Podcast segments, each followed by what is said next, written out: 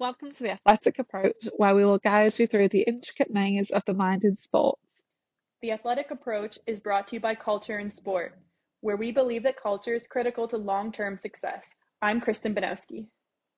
And I'm Manisha Agarwal, and this is the Athletic Approach, where we don't just play the game, we understand it. Hello, Kristen. How are you today? Good. How are you? I'm not too bad, not too bad. The weather's actually okay today. Half of Manchester is sunny, the other half is like pouring it down with rain. But everyone always oh, says it rains in Manchester, so.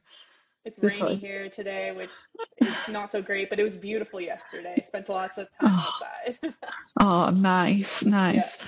So today we'll be talking about mindfulness and visualization. Um, and we obviously, yeah, so we've spoken before about what that entails and you've tried that out.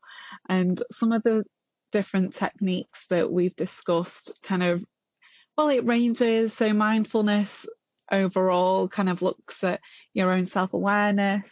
Um, and that can come in different ways. So we talked about mindful breath.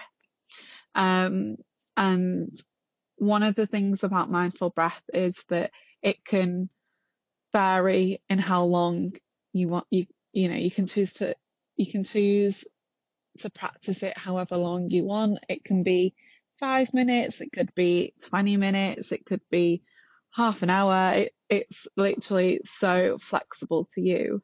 So but i've seen like random research on social media and it's kind of like you only need five minutes a day or two minutes a day. Do you have an opinion on like how often you should be practicing it? I think i don't have an opinion in the sense of there's like a strict amount of time that you've got to practice it. Um, i think if it's consistent and i think if you start small and if it's something that's new to you and i think that can be a gradual build. So um, some people can find this really difficult. Um, so starting with just two minutes can make a difference and then you know then that can gradually build. But then it also depends on your context because if you don't have so say if you wanted to engage in mindful breath before a game but you don't have enough time to do half an hour. Yeah. Two minutes, five minutes. If you integrate that in like, you know, just sit in the changing rooms and just, you know, just sit and breathe for a bit and become present in the moment, then so, you can do that. So I feel like mindful, so there's like mindfulness and meditation and breath work like when you talk about mindfulness what is the difference between mindfulness and breath work or mindfulness and meditation?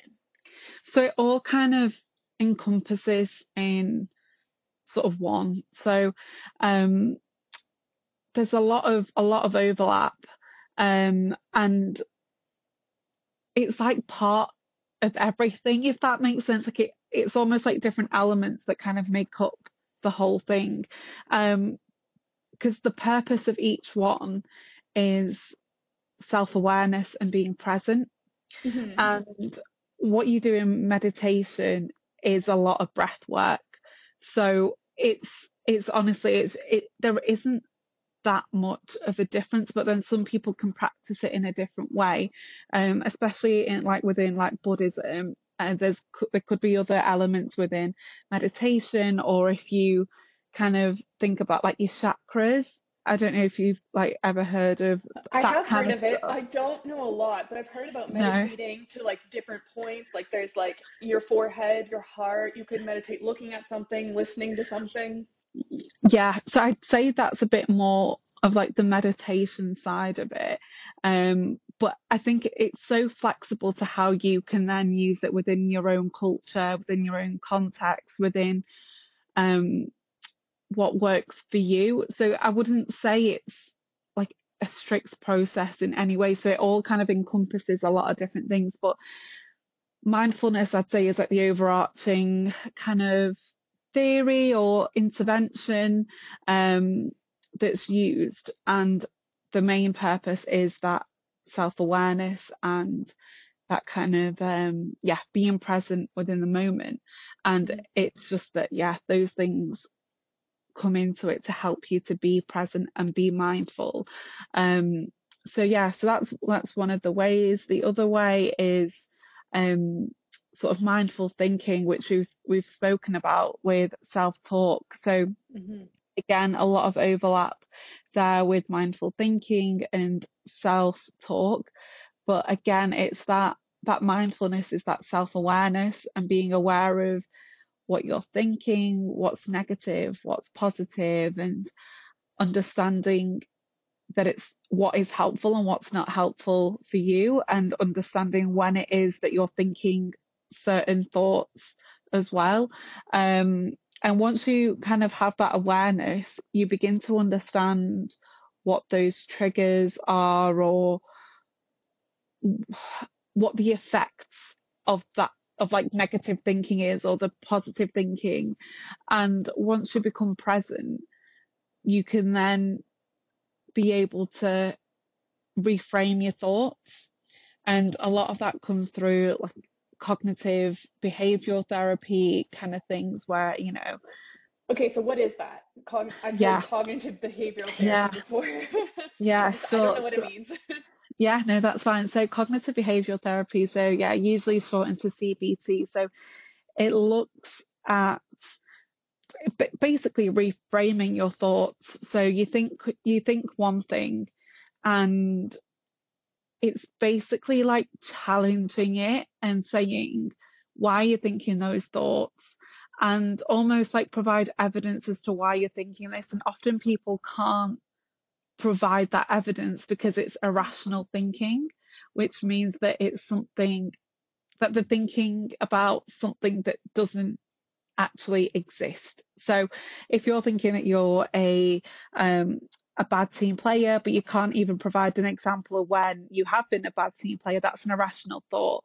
Um, and that's kind of what that therapy sort of tackles and the element of cognitive behavior also it looks at your cognition so your thinking but then also your behaviors from that and what's what's helpful behaviors and what's not helpful behaviors. Um, so it's how your thinking then manifests.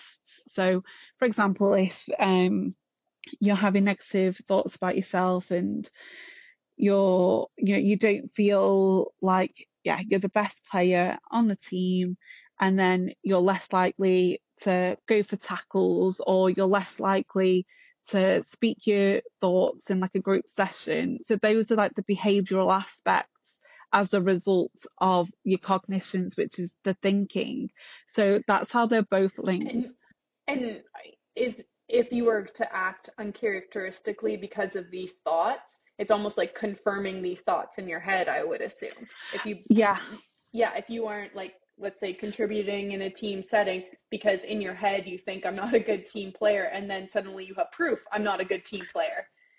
Yeah, so it is that that cycle but then it's getting to the root of well where did this come from in the first place? Maybe it could be a time in the past where they could have given a they could have made a contribution but someone might have shut it down. Um and then it goes into wider things because then you know if we're taking that example, coaches or other people within this sports setting should provide um, a psychologically safe environment. Mm-hmm. Um, so that's why it's yeah, it's quite important to be mindful with your thinking. So that's kind of how self talk and CBT. Yeah, so I've I've used Headspace before, and they do a lot of basically acknowledging that you have a thought, and then, um, but like seeing it from a distance. And then eventually it's like naming it was it positive, negative, or neutral? But you're just kind of observing these thoughts in your head. And I think a lot of times when you're meditating, I've noticed with myself, like my thoughts aren't necessarily negative. I don't drift into a negative space, but it um but other times I do drift into a negative space. I feel like I'm a lot mm-hmm. calmer and maybe clearer thinking if I'm in a more yeah. meditative state. But it's an interesting practice to try and bring into your regular life. So you, if you're in training or something, like I've done it before where I'm not focused and then I think about what I'm thinking about and kind of naming those emotions or those thoughts in my head really helped me like put them aside and refocus on what I'm doing.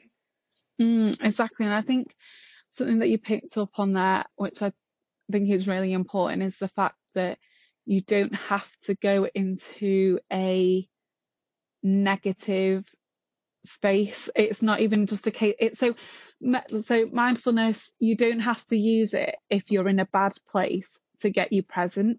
It can be that if you're struggling with concentration or focus generally, whether like it doesn't have to be for anything that's negative. If you want to improve your focus and being present, then that's when that skill can then Totally. be, Yeah. yeah, you yeah, because if you're a daydreamer and mm-hmm. like, you know, your, your mind's going elsewhere. So again, that's where mindfulness could be sort of helpful. But, you know, it's, it, all these things that, you know, they're called mental skills. So it is a skill. So it's not something that you can just pick up and, you know, you'll, you'll just thrive at it. It does take time and it is a gradual thing. Um, because it's one thing practicing it and then actually applying it to when you're playing the sport. Yeah. And like doing it in training is easier than doing it when you're competing and stuff like that because there's less pressure and less external things happening to you.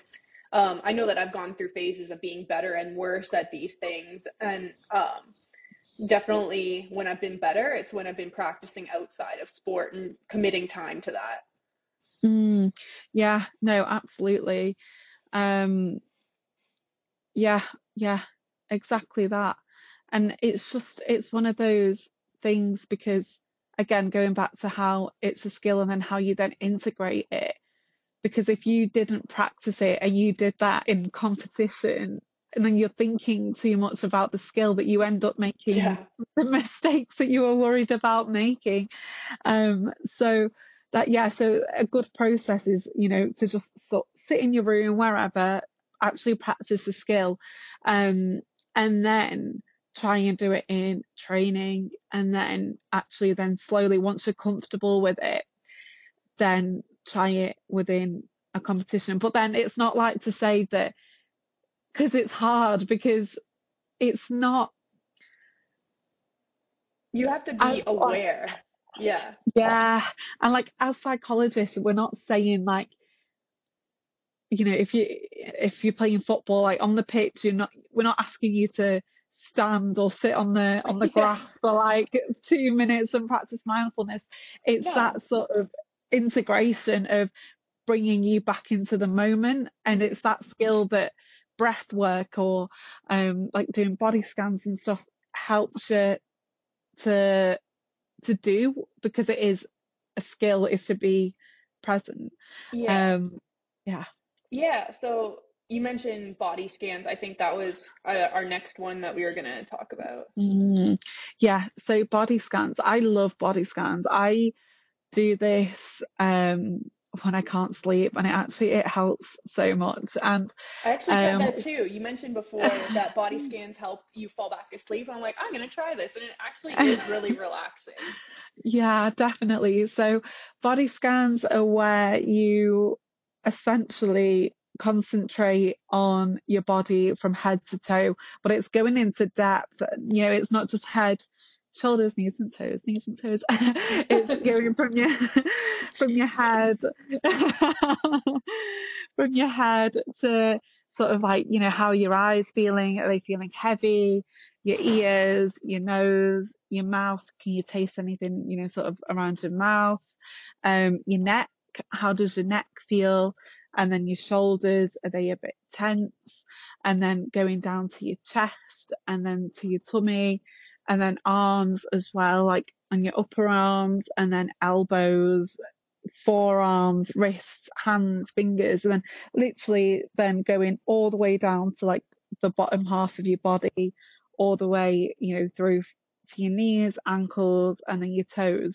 And it's that process where you literally scan your body through and again, notice how it feels and that makes you present in the moment because you're feeling the sensations that are going on in your body and that kind of then puts you into relaxation Is there like, I don't know, I don't want to put you on the spot for like, is there a reason why a body scan might be relaxing or um, help you if you're anxious or something like that versus like other mindfulness practices? So I think one of the things that I, that helps is that you notice the tension within your muscles, and especially if you're someone that struggles with anxiety, they're very massively. I'm like this. and then yeah, so so that body scan helps you to like be self-aware about those, you know, the places that you are feeling a little bit more intense and but Yeah. then saying that, it depends on you kind of your sport and how you best prepare before a game because some people prefer being relaxed. Mhm. However, some people prefer to be a bit more stimulated, a bit more kind of like pumped before it, Yeah. um, to kind of match their levels of anxiety. But it, well, not even anxiety, but nerves, and nerves can be both a good thing and a bad thing. So sometimes having that is a benefit in itself to be able to perform And well sure or very sport dependent too. Yeah.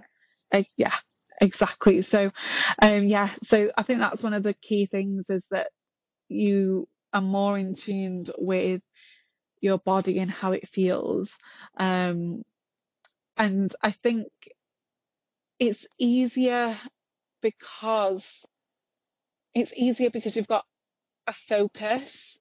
You've actually got something that you can think about. Whereas sometimes with doing breath work alone, I think some people can struggle with it because You're like, what do I think about? Or like or your mind wanders when you're just thinking about one thing where your body scan you're like you're focusing but your focus is moving where yeah if it's just breath work it's just like the same thing and then suddenly your brain's over here and yeah yeah no exactly and that kind of you've got something to concentrate on like it's a bit more tangible Mhm. and and then- and then if you're doing it in like a group setting sometimes it could be awkward it could be funny because it's just like everyone's like sat in silence and you know it's it can be a bit weird like I don't know like sometimes with like um like secondary school you know kids they probably won't take to that as much as maybe older athletes um so sometimes yes it completely depends on the person that you're working with and